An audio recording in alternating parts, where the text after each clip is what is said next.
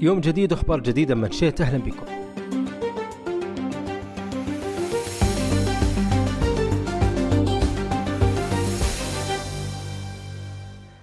انطلقت في الدرعية النسخة الرابعة من واحة الإعلام واللي جات بالتزامن مع استضافة المملكة للقمم الثلاث واللي هي القمة السعودية الأفريقية والقمة العربية غير العادية والقمة الإسلامية الاستثنائية والهدف منها هو تطوير التغطية الإعلامية في المناسبات الكبرى والأحداث الوطنية.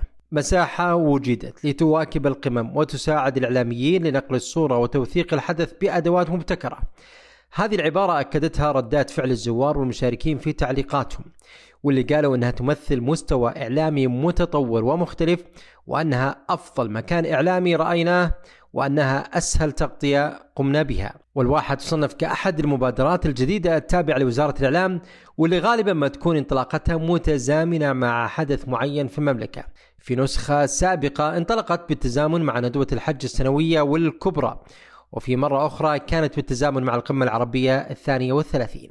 لكن في هذه النسخة راح تستعرض الواحة أكثر من 30 مشروع من المشروعات الوطنية التحولية الكبرى يتقدمها مشروع نيوم.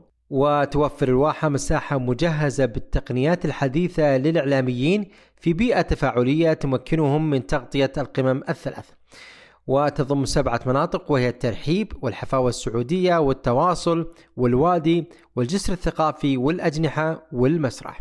يذكر أن الواحة تقام على مساحة 18 ألف متر وتتيح للزائر فرصة أنه يخوض تجربة كاملة تشعره بأنه يزور هذه المشاريع والمبادرات على أرض الواقع.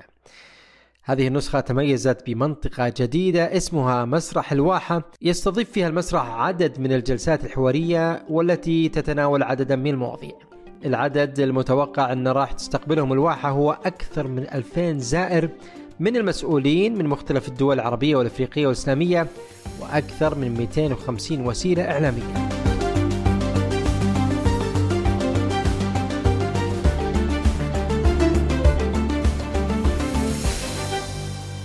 إلى هنا وصلنا لختام ماتشيت لهذا اليوم وعدنا نتجدد معكم غدا بإذن الله. مع السلامة.